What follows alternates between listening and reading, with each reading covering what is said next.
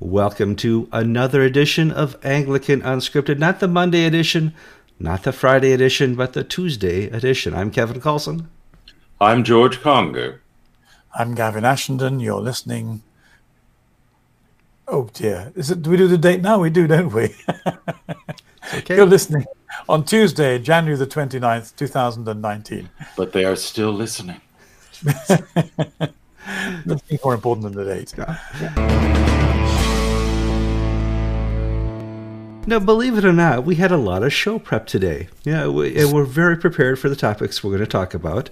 But before we get to those, we're going to talk about uh, what I call viewer participation, listener participation. And that's where you like the show, you share the show, you comment on the show. If you had not subscribed to the show, be sure to go to YouTube and subscribe to the show. And if you want to not just look at our old geezer faces, you can listen to the show on a podcast. That information is in the show notes. Gentlemen, I see Gavin has rosy cheeks. Tomorrow, George is going to have rosy cheeks. The weather is a changing. It's going to be 60 below today, uh, wind chill in Chicago. What's going on over there in England, Gavin? well, I've, I've just come back from spending a week uh, talking at a conference in Greece where uh, all the Greeks were going around in coats and hooded, uh, fur lined hoods, and I was happily enjoying myself in shirt sleeves. And I was very warm and comfortable there. So I've come back to a lot of snow and cold, and I think that's why my it, it's that rather than the pre lunch sherry that's given me rosy. Right. no, we always and have if, a, a pre show drink. and if we had if we had our friend David Ould on, he could show us pictures of this asphalt melting in Australia. They're in the midst of an unprecedented heat wave in New South Wales. Mm. All right. Well, the first news we should talk about is the Asia Bibi update. We talked to you in October when she won the Supreme Court case allowing her to leave Pakistan. There was an appeal by the Islamic State saying no, she can't leave. Today, she finally won that appeal and she's allowed to join her children in Canada. Um, however, is she going to make it to the airport? Is the big question. Uh, she's got a lot going against her, George. The government of Imran Khan, the Prime Premier of Pakistan, is, doesn't necessarily follow the rulings of the courts. It does what it's in its political interests. Uh, the hardline Islamic groups who Khan relied upon to be elected have called for the reinstatement of the death penalty, and that was their appeal. That uh, Asia Bibi's case should be heard not by Pakistani civil law, but by Sharia law. And under Sharia law, she should be executed for blasphemy against uh, the Prophet of Islam, Muhammad. Now, the Supreme Court said no, this is a civil law matter, therefore, uh, she is free of the civil jurisdiction. That doesn't necessarily mean she may leave the country. It just means that she is no longer under the civil penalty of imminent death. And the question is, can she get out alive? Will the doc will the state allow her to get out? And does a poor woman really want to go to Canada of all places? It's 40 below. Yeah, I, I see your point. But you posted a story in Anglican Ink this week that said Pakistan now allows uh, Christian marriages to go forth as uh, civil unions. Yes and no. Not civil unions. Uh, under the Raj, the British Empire, Muslim marriages were legal, Christian marriages were legal, Hindu marriages were legal, Sikh mm-hmm. marriages were legal. Mm-hmm. Religious ceremonies were recorded by the state as having legal force.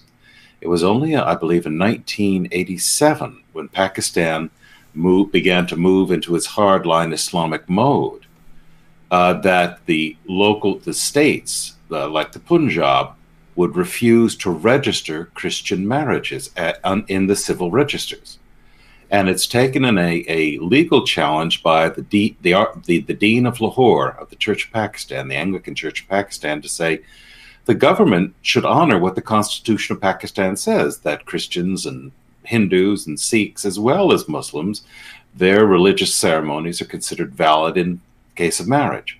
And so, in essence, the Pakistani Supreme Court is saying, yes, we will abide by what our Constitution says.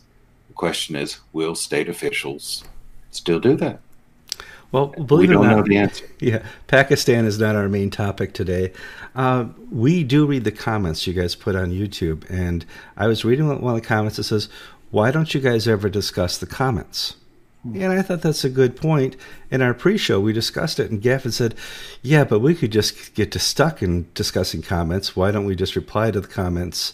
Um, and I think that's a good topic about the whole nature of unscripted. Well, and, I, I, I, I, wanted to talk about a different topic, uh, and no, Gavin has green eyes, not blue eyes. but Evan, but I was overruled, and uh, Kevin, Kevin, and Gavin wanted to go into more meatier topics. The meaty topic. Well, we have a, a, a large contingent of people who comment on uh, our unscripted episodes. My favorite are the, the Roman Catholics until death. We love what you're saying about Pope Francis. You're absolutely right. The church is going down. It's been liberalized. It's been progressive.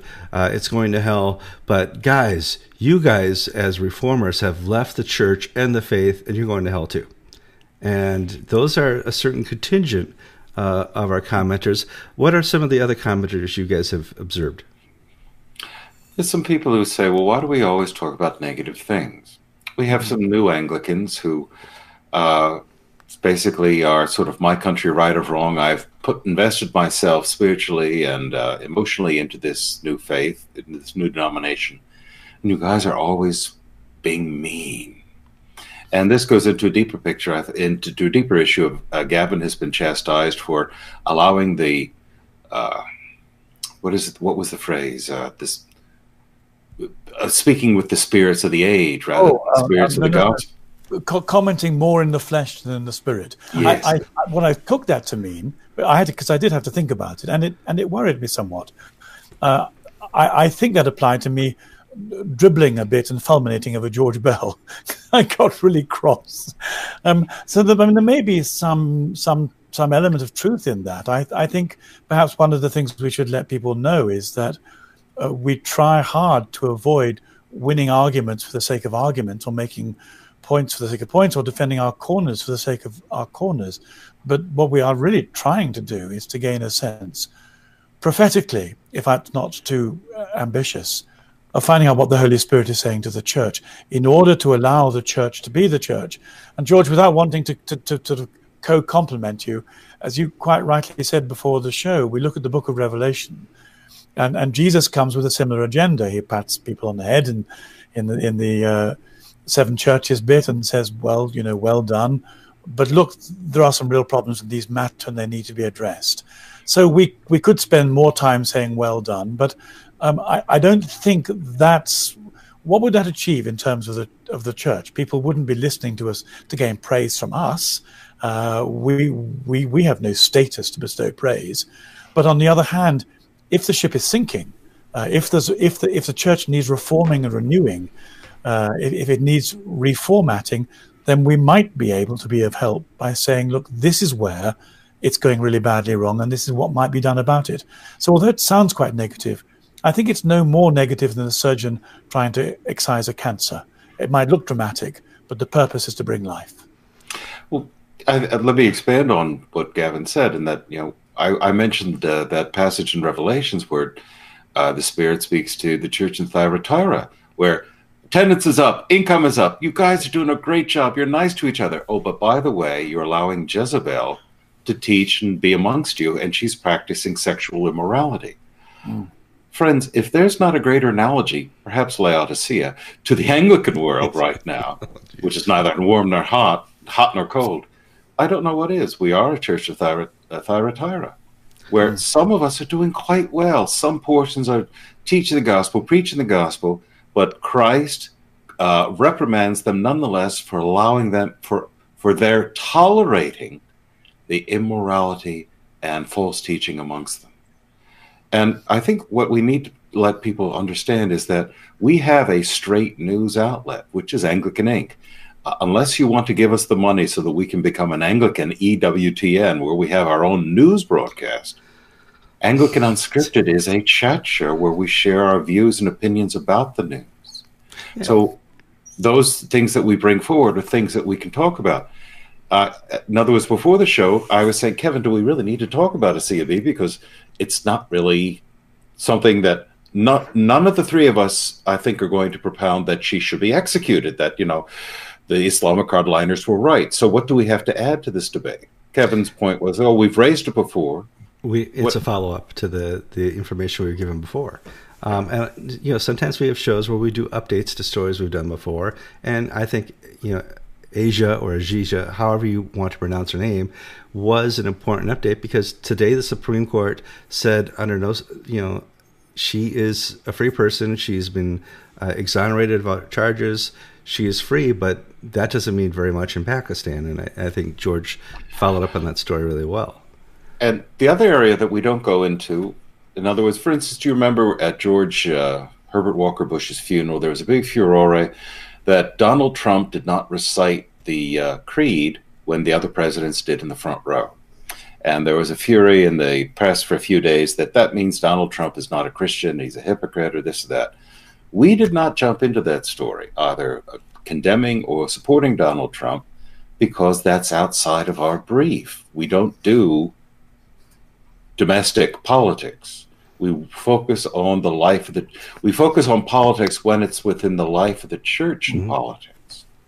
I mean, and sadly, George Bell is a political church story. Mm-hmm. What Gavin has shared over the mess, how many years now has this been going on? But what Gavin has shared is that George Bell is a fig leaf for the church needing to be seen to be doing something about the dreadful abuse scandal. And the cheapest, easiest win win situation solution was let's sacrifice a bishop dead for 70 years rather than address the I word scandal. What did Justin Welby know? When did he know it? How was it that the Archbishop of York happened to lose all these files about this pedophile priest uh, in under his jurisdiction? Oh, there was a flood that year. A flood. And now, so, what do we have instead from the Church of England? We have let's pile on the dead bishop. This is a great point for a transition.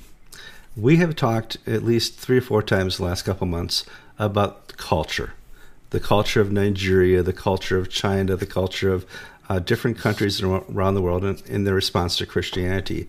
And in our pre show, we've been talking about the Church of England and the culture within that, uh, in there. And what I discovered in listening to Gavin and listening to George is in a large proportion of the church, nobody cares about the Anglican Communion. Nobody cares what goes on beyond their parish certainly not their diocese, and certainly not the International Anglican Communion. I was speaking, uh, I don't want to give away who it was, but to a person of the Executive Council of the ACNA. And he said Archbishop Foley went over to do his UK GAFCON tour uh, recently to the UK, and he discovered that nobody knew about the ACNA, nobody knew about GAFCON, and certainly nobody knew about GAFCON UK in some of the churches he went to. He had to give the whole story again about GAFCON, the whole story again about the ACNA, because they are so isolated. And Gavin had a good explanation, and one of those was, well, they don't care. Uh, can well, you follow? Why, I, well, well, before we go there, I think we need to say why this is so important. And I think we need, before we get to hmm. the cultural answer, I think we need to lay this against an actual incident to show why this matters. And I think, Gavin, if you would first speak on the what I would call the Ian Paul letter, oh, sure. uh, challenging the Bishop House of Bishops' advice on transgender baptism, and then why the Kevin's observation that nobody cares about GAFCON UK is so frightening. Um, I think a lot of people may not understand outside England uh, that, that Anglicanism in England and Anglicanism outside England are really rather different things. Um, in fact, I think there are many people in the Church of England who don't even know that there are Anglicans outside England. I don't. That may sound a bit odd, but uh, never in any of my time in parish life or on deanery synods or diocesan synods and only occasionally on General Synod did anyone ever pay attention to the Anglican Communion, except when the Archbishop of Canterbury made a fuss about Lambeth Palace and there were some political issues involved. Because paradoxically, the Church of England is a congregationalist outfit. There are small communities with a church in the middle, and the vicar just gets on with doing uh, either religion or Christianity, depending on what flavor they are. Uh, and there isn't any sense. Um, there's no sense at all, I think, of the of the spiritual dynamic that's involved in being part of a, a wider church. Roman Catholics are Roman Catholics because they really do believe they are the, the true Western church. Baptists are Baptists because they don't get the sacramentalism and they, they, they love the New Testament and they just want to apply it in a fairly straightforward um, way. And they are conviction Christians. But there are very few Anglicans in the Church of England. Very few is not the right word. It, it, it's it's um, uh, there is no culture of being a conviction Christian in the Church of England. I remember when I went to my uh, my diocesan director of ordinands when I thought I had a vocation, and I said, um, "I've been converted at a university mission. I want to serve Jesus and build the kingdom and the church."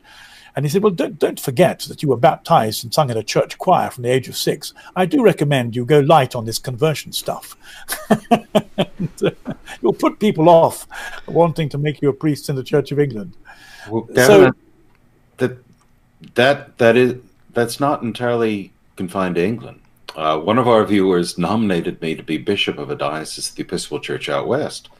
And I thought, well, why not? And uh, I went through the initial process and I talked to the first committee, and what they came away with was, well, you're not, you're a little too Christian uh, to be a bishop of the Episcopal Church. In other words, exactly this issue of conviction.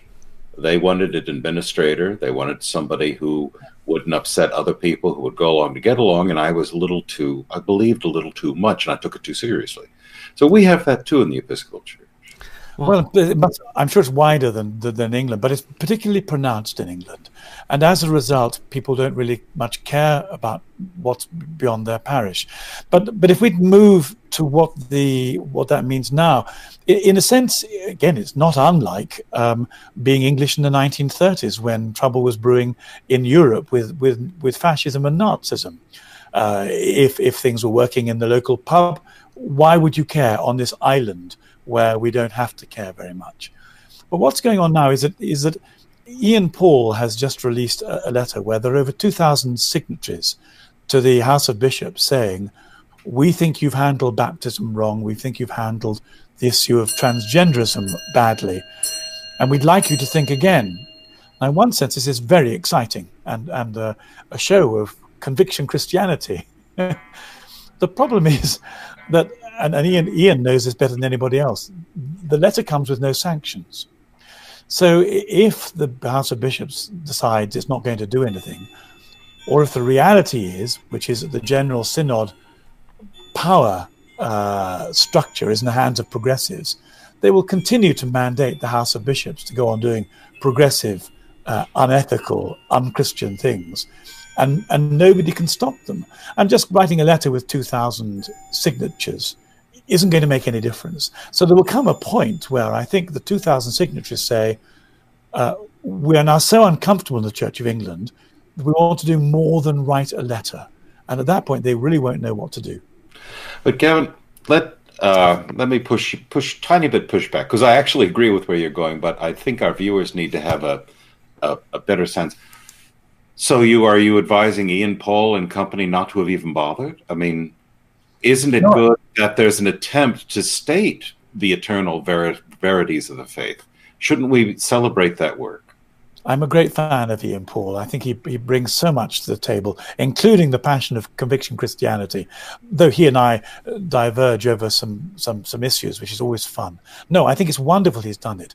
But I'm afraid I think that Ian and many others, um, they're, they're, like, they're like I was, they, they, they're doing church politics like I played chess when I was nine. I remember my father trying to get me to think, boy, you need to go two moves ahead, or three, or four, or five. And I had quite a lot of trouble not just responding to the move that was ahead of me um, as, as a nine year old chess player. I, I, don't think they've thought through what's going to happen. Uh, the, we are engaged in a life or death struggle spiritually with the culture of the age and it's taking place in an Erastian organization that is married to the spirit of the age and the state. And therefore, if you're a conviction Christian, there will come a point, just like the Reformation, where there will be a tearing apart. They haven't given any thought to that. They can't see it coming, but it's an absolute necessity unless they give way and give up their convictions, because the spirit of the age is not going to change. Well, well, Kevin, Kevin has uh, criticized me on this point, and it's a fair criticism. But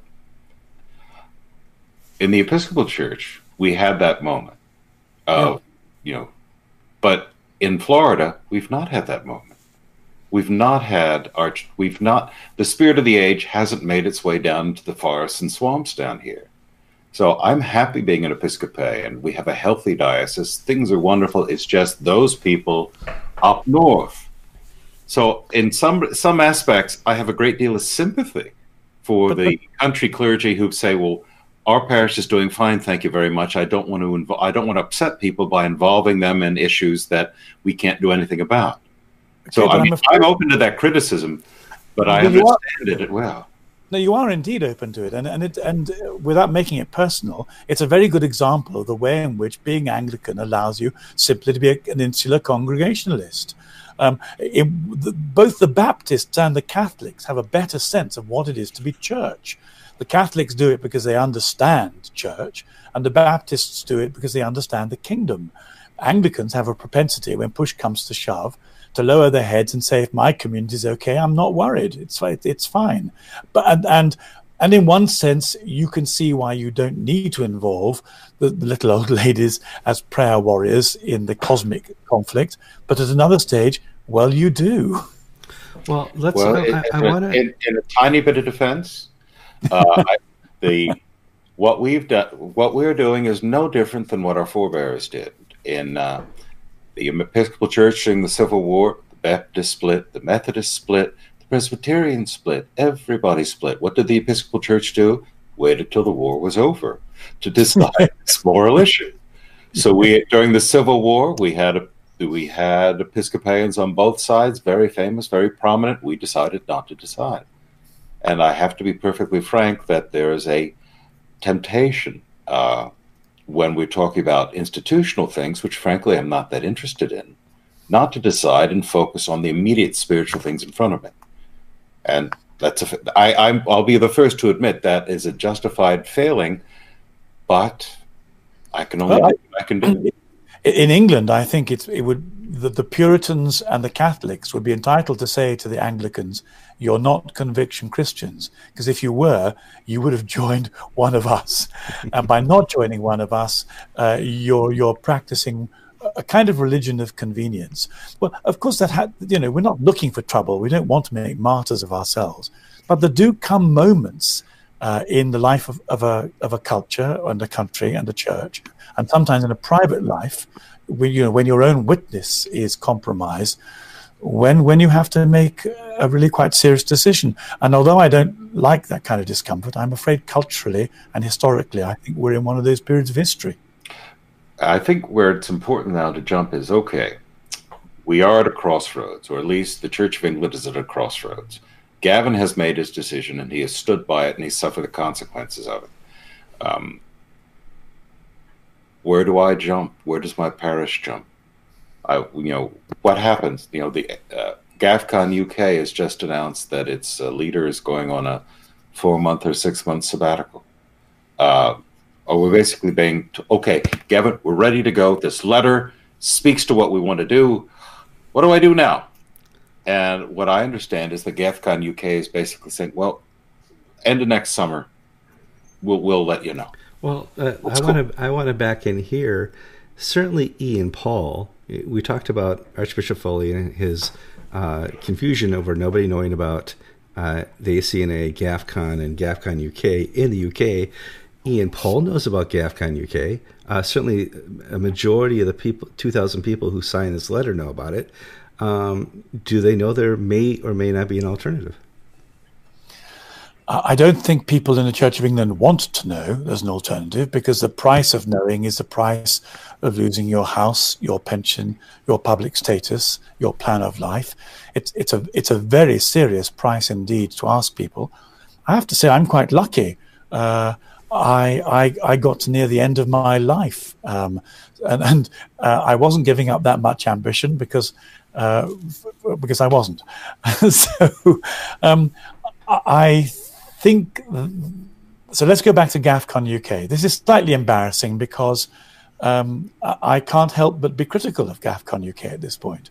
I think, as George was saying, the implications are that if you read the signs of the times and the particular point in the cycle that we're at of crisis and reform, the whole point about GAFCON UK is that this is the moment when it should be offering a solution and a different way of doing things. And also pastoral care.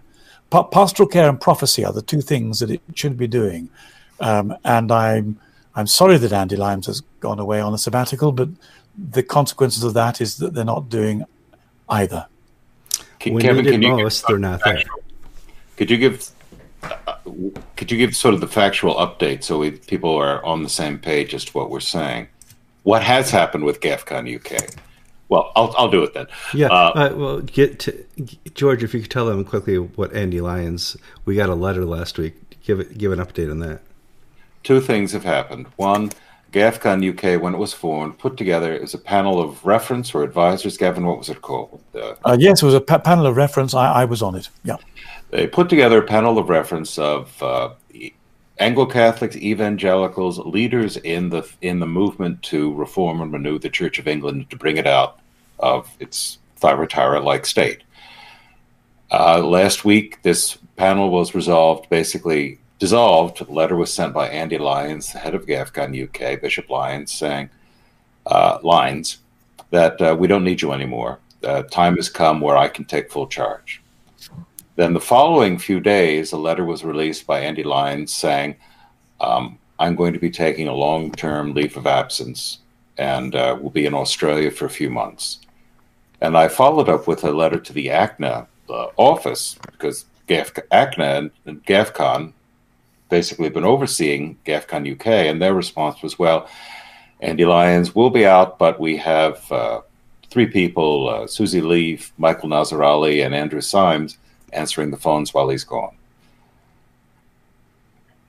Ah, we have West Hill Community Church in is it Aberdeen, I think it is, and the Scottish Episcopal Church is crumbling as we speak. People are ready to jump. Come back in six months. Uh, is that well, what said? There's a parish on the Isle of Wight that has just woken up to the fact uh, that its archdeacon has his live-in lover or his husband, I forget which it is, uh, moving onto the island. Uh, they, they, they might have known before because he's a canon of, of the Portsmouth Cathedral and a member of General Synod, but, but they didn't know. We're, we're back to the insularism that's part of our church. Now, anyway, now he's been appointed as Archdeacon of the Isle of Wight. They're outraged and they're deeply upset and they're spiritually perturbed and they're asking questions saying, We don't think we can go on as we are. What do we do? Where do we go? Um, this and at this exact moment, when where I giving them advice, and I'm going to do it now. Now, as we do a charm offensive, now is when you reach out. Pub, people, 2,000 people have put their careers or their necks or their reputations on the line by signing a letter uh, saying that they think the Church of England has made a major mistake. Now is the time to start the charm offensive to say, here's what we can offer, here's where we can help you. In other words, you can still keep your vicarage, you can still be within the Church of England, but we are here to help you with pastoral, spiritual, emotional uh, support and oversight. And what do we have instead? We've got people answering the phones until someone's back in the office. we're all, we're all speechless. just like, you know, what do you say? I mean, we're a little speechless. We obviously support GAFCON. We obviously support the uh, ACNA, but unless there's something happening that we aren't seeing or we're not hearing about, uh, this let, is let a, a, colossal. Yes. I, well, I'd like to say a word of support for Andy Lines. Really, mm-hmm. um, I mean, I, I can see how the conversation can go in one of two directions. Let let me take it in one of them rather than the other. Um, Andy Lines has been given responsibilities that, that are really quite enormous. Uh, and I'm afraid the fault lies in those who appointed him and, and asked him, gave him, gave him tasks that actually are unreasonably difficult and exponentially unending. Um, simply to have simply to have found somebody and said, "We're now going to appoint you our bishop," Uh, and, and here you go. And here's two tasks no three, no four, no five, no, well, six, seven, eight, nine, ten, and they grow exponentially. No, you, you, you know, you do not, you don't have a suffragan. There isn't a, a, a, a team taking responsibility for you, caring for you, looking after you. Um, uh, uh, uh, I mean, I partly feel this because at one stage I was headhunted uh, to uh, uh, to be considered to, to run the House of Bishops for the Church of England. And so, how you take care of bishops was something I'd given a lot of thought to. Uh, and I felt very sorry for Andy that he was plucked out and given this role. It seems to me without any proper thinking of it through. So, the project, the, the, the architects of the project, I think, need to revisit why they appointed Andy, what they want him to do, and now that they discovered the wheels have fallen off, how they can greatly improve the project because the project is very very important indeed. When when the fabric tears uh, when the 2000 letter writers discover that they're uh, engaged in a church that is not going to pay any attention in any real sense to their desire to be orthodox christians some people are going to have to make a decision. And the whole point of gafcon is to provide a conviction anglicanism that those who put their discipleship to Jesus beyond their cultural religious instincts can make a choice. And they're letting them down by allowing the present situation to continue. I remember a conversation I had with Gerald Bray. And this, this was my wake up moment. Uh, I was doing an interview and he was confused about my excitement for Anglicanism. He goes, You know, Kevin, in the Church of England, the average citizen thinks not of the Anglican Church as something great and glorious. It's the public library. It's where you go for your weddings, your baptisms, and your funerals. Well, what do you mean? I thought it was a, a, glorious liturgical conviction church where uh, that's alive and going places. And like, nope. And well, how, how do you take these 2,000 people who sign this letter that are disgusted with the Church of England and make them care enough to see some, that there's an alternative out there? Part of the problem is that one of the things we've done over the last 30 years since the ordination of women to, to the priesthood is that the people who were conviction Anglicans, who, who were Anglo Catholic sacramentalists, uh, and evangelicals who took the mystical insights of St. Paul into sexuality seriously, many of them have gone. They've left the Church of England. Uh, they they've left it to people whose convictions are, are, are, more about their own relationship with spirituality than they are about the kingdom of heaven. And so, in in the end, you you you find you've left. If you lose the people of passion and conviction, what are you left with? Uh, the people who signed the letter are still people of conviction. Uh, I, I hope that people of passion too, but they're going to find they have to make a choice at some point. Well, just just to push back a bit, uh, I think that the hurdle that uh, GAFCON UK and the ACNA has to overcome is why don't people like me immediately sign up? Well, because I, in essence, have left the General Convention Episcopal Church. Yet there are there's no penalty for me. There's no downside. Mm-hmm. Uh, and in fact, where I am, um, I'm in a post denominational part of the country, a post denominational era.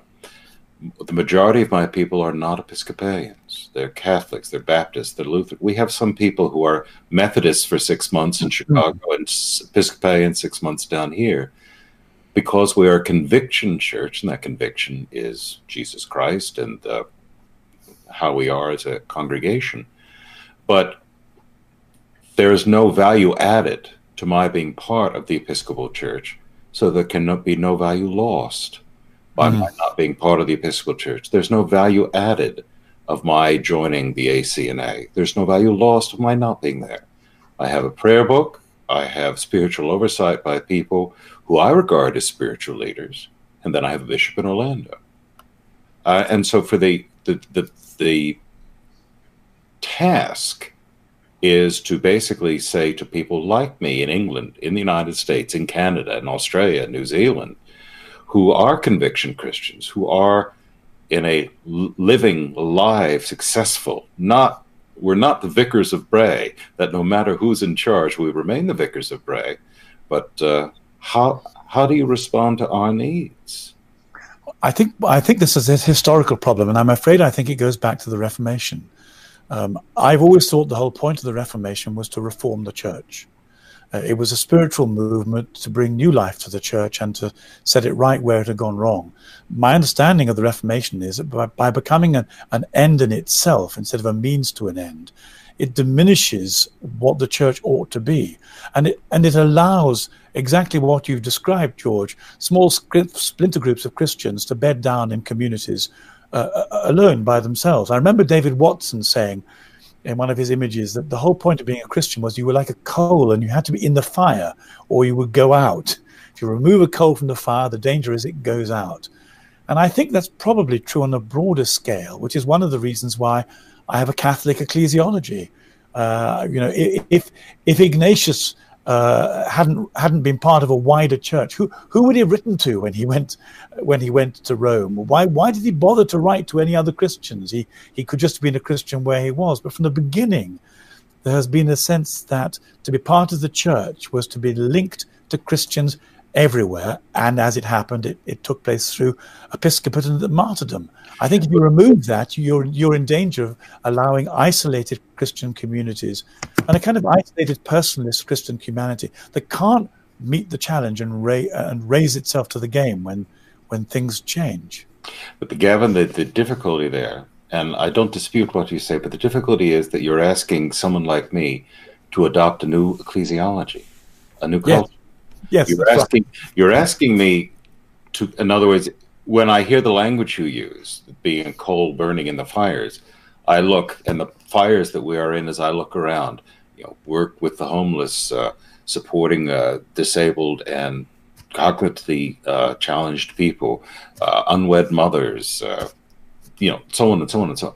We are certainly in those fires, but the fire we're not in is why should I care about General Convention because it doesn't care about me. So to, to do to, to make that leap, I need to have an ecclesiological conversion that uh, that being part of the church is more than just being uh, having, if you will, the local franchise. Or George, I, I, don't want to be provoked into into uh, into exposing uh, how my ecclesiological sympathies are developing, but but I, have always been very impressed that, uh, it, that the Roman Catholics are members of a community that's two billion strong, and that when they take a stand against abortion, against sexual ethics, they do it as as a coherent community. When when when people outside the Roman Catholic community take a stand, you, you don't hear quite so much of it. It's more of an individual conscience matter. That doesn't make it any less valuable. But, but if you're going to sacrifice being a membership, uh, being a member of something two two billion strong, you need to have some very good reasons to do it. There's going to be a big upside to it. And one of the things that has driving my developing sense of ecclesiology is that what might have been important in in uh, in in 1540 or 1620 in terms of the way you took on a corrupt system may not be the key to, to producing a flourishing worldwide Christian community in the 21st century. One of the groups that I studied uh, and have been studying, because this is an issue that I'm conflicted over. Uh, it's mm not that I'm thoroughly sold on my own beliefs, but it's one that I have been studying, and I've been involved in this fight for 25 years, looking at the Confessing Church in Germany. I'm very much with you there and looking at the confessing church and then looking at those people who did not join the confessing church. And one of the things that they would say not out loud so that the nazis would hear but rather we need to keep our doors open because we are hiding jews. We are keeping our we by keeping our head down we're keeping the flame alive. You have a different charism which is the fight the good fight on the higher level. We have the charism in our little village of maintaining what is right and true and good and working with the people next to me who I can touch and see so that we are hiding Jews. We are uh, not informing on this trade unionists. We are basically nodding our heads to the laws and then going and doing and being, if you will, we're following the pietistic tradition of the state is just of no consequence. The gospel is everything. So how do you tie these two things together? I think I think because you're right, and I agree with you. Where where I, am coming from is that it, there's a conceit in my heart, and uh, it is a conceit, is that we are an oasis in a broken world, and just because some nut or lunatic at general convention does or says something that why should I shut my doors to the methamphetamine addict uh, who needs a hand now, who I can help? Because if I do choose to invest all my money in legal fights over something of inconsequential as property or my pension or my status, when I'm actually called to serve the person in need at my knees in front of me, that's that's a hard thing for me to say. It's more important for me to be right than it is to be helping. Well, I think I one, of the, one of the things not a, that's not a developed theologically profound point of view, but it's where I am as a person right now. I, I don't want to miss the, the, the, recent history. The recent history is anybody who put their hands up under the leadership of presiding uh, Bishop Katharine Jefferts Schori was shot. Uh, I removed. put my hand up, Kevin, every week. Yeah, you I, did, but no, uh, like, see, I, I, um, there are well, there were a few people who chose martyrdom and went out of their way to do it. Mm. I've had my hand up since the, the time of Ed Browning. Okay, I have there. I have been blackballed by in my search for employment over 25 years. I think there are only three or four dioceses that would employ me, and you know, uh, were I were some freakish uh, occurrence to happen, and were I elected bishop somewhere, I would not receive ratifications or no consents. George, I just my hands it. up. I, I, love it that you're saying, "Here I am, make me a martyr," and they won't do it. I think. Indeed. Let me put, let me put things together. They, they, they, won't. They won't give me fancy titles, and I won't be able to get dressed up. But I can still preach the gospel and help save souls and bring them to Jesus Christ. And they're not. I, they can't do anything about that. So I think what draws our two narratives together is the is conviction Christianity. What we all of us are required to be faithful to our vocation, to say to our Lord, Lord, what are you asking of me in my situation? Help me do it. And the GAFCON thing, if I can bring it back to, um, the criticism is that some people are going to be willing to be martyrs, others are not willing to be martyrs. Some will want to be martyrs, and that's not their vocation, like George. But if, it, there should there should be some facilitation of vocation. We, we should be able to be church in some of the different ways the Holy Spirit's calling us to do it. I think our complaint about what's going on in England at the moment is that the the, the facilitation of allowing conviction Christianity beyond the status quo, which is sinking deeper into a secularist mire, uh, doesn't seem to be there, and it ought to be there. And I want to agree that you know we're not just protecting the brand certainly the Episcopal Church as a brand or franchise shot.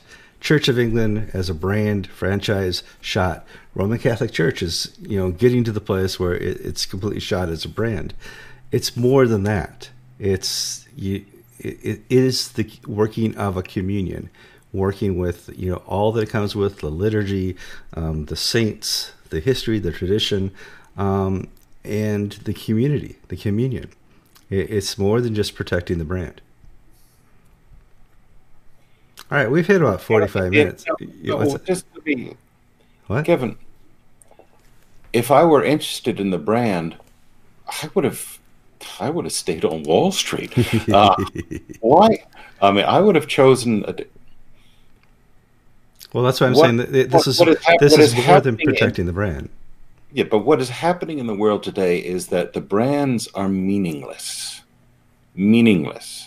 Um, I I think that uh, Pope uh, Benedict is one of the greatest spiritual thinkers of my lifetime, and I looked to him looked to him for th- on issues that were of moral and spiritual and emotional, physical concern. He's a Catholic. He's a very Catholic Catholic. My goodness, why would I, you know, how can I beat up Justin Welby for saying it's fine to be a Catholic when I think Cardinal, you know, Joseph Ratzinger is one of the great men of the 21st century? Because you think it for different reasons, George. You, you think it because you've thought it through and you know what your value system is. Justin Welby hasn't thought it through and doesn't have a value system. That's the difference. The fact that you end up by saying the same thing uh, doesn't make them of equivalent value. But I say it in English. He says it in German. But yes, uh, let me go I back. feel his idea is no one will know. I want to go back to Benedict because I think this is really important. Um, one of the things that Benedict has said, and, and no one asks why he said it, is that he sees a Christianity and a Roman Catholicism uh, in, uh, around the world that is very much diminished, going back to core groups. Now, one of the ways in which Christianity survived some persecutions is through the kind of ecclesial structure that Catholicism embodies, and, and, and, and for one and a half thousand years was the only way of being the Orthodox Christian Church. My concern uh, is that if we're going to find ourselves in a situation where we are involved in a car crash with a with an aggressive secular culture that hates Christianity, um, it's important that the coal stays part of the fire. That you that kind of ecclesiology works, and one of the reasons why I'm more and more attracted to it. Uh, and Anglicanism has it; it contains it. That, that it, it's it's what we are. We have a Catholic ecclesiology. Uh, it's it, which, which you know the early centuries, the marks of the church were the the resurrection, the Eucharist, the bishop witnessing a martyrdom. That was what made the church. But you had to be tied together. Uh, and I, I don't. I think being isolated pockets of Christians outside that structure is going to be counterproductive if we find ourselves involved in a very serious struggle with with the powers as they come against us. That's one of the reasons why uh, I, too am a favor, a fan of Benedict, and I think we should listen to what he says as both Pope Benedict and the Benedict option warn us that we're entering a fresh stage of, of, of Christianity. Uh, I want to continue this point because I think it is very, it's vital. I'll put it this way. Uh, this past weekend, I went up to Philadelphia to bury Susan's stepfather, and Susan's uh, my wife uh, is still up there. But I had flew up Friday night, came back Saturday night because of my services, and and I wore my collar on the flight because I didn't change from work or change after the funeral. And sitting in the waiting lounge of the Philadelphia airport, a number of people came up to me and said, Father, are you a priest? And I said, Yes, but I'm an Episcopal priest. And they sat down anyway. And they spoke to me about a stranger uh, doing his very best to be not noticed because he was exhausted, but people coming forward with deep, non denominational issues. Yeah. But a burning desire. Some kid with more metal in his nose and eyebrows than I have on the on the hood of my car, wanting to talk about the profound things of life. Is li- is God real? Is life real? Why is there pain in this world? An older man saying, "Should I still be a Catholic with all this abuse stuff?" And people, there's such a hunger that is not met by this spiritual, secular, material Marxist world that only Christ can provide. That if we, as I say, Gavin, go up into the mountains and hide away and wait for it to all blow over, we're not doing our jobs. Mm, I, I agree. I, I agree entirely. And the bell is tolling, Gavin. Who is the bell tolling for? well, it's kind of cool that we have those bells available for those who did dine off over the last couple minutes. We're here to help. the whoa, whoa, what's going on? You know, we provide many services here at Unscripted, not just great discussion, not just the news, not just analysis, but a bell that tolls for you to wake up at the end of the episode. I'm Kevin Kallsen. I'm George Conger. I'm Gavin Ashenden, and as Kevin has shown on the screen, we're listening. You're listening to 481. Thank you for your well, patience. I, I, forgot to put this up. Do you see that? I had that available. I didn't put that up, and I didn't put this up. Uh, there's another thing I had available. Uh, you know, I'm just not a good tech guy like I thought. Uh, that's you're the theologians. I'm I'm clearly just the sex symbol oh, for the I'm show. Not, I'm not a theologian. I'm not a sex symbol. I make we, are, we are the body of Christ. We all need each other and each other's gifts. Amen. God bless guys.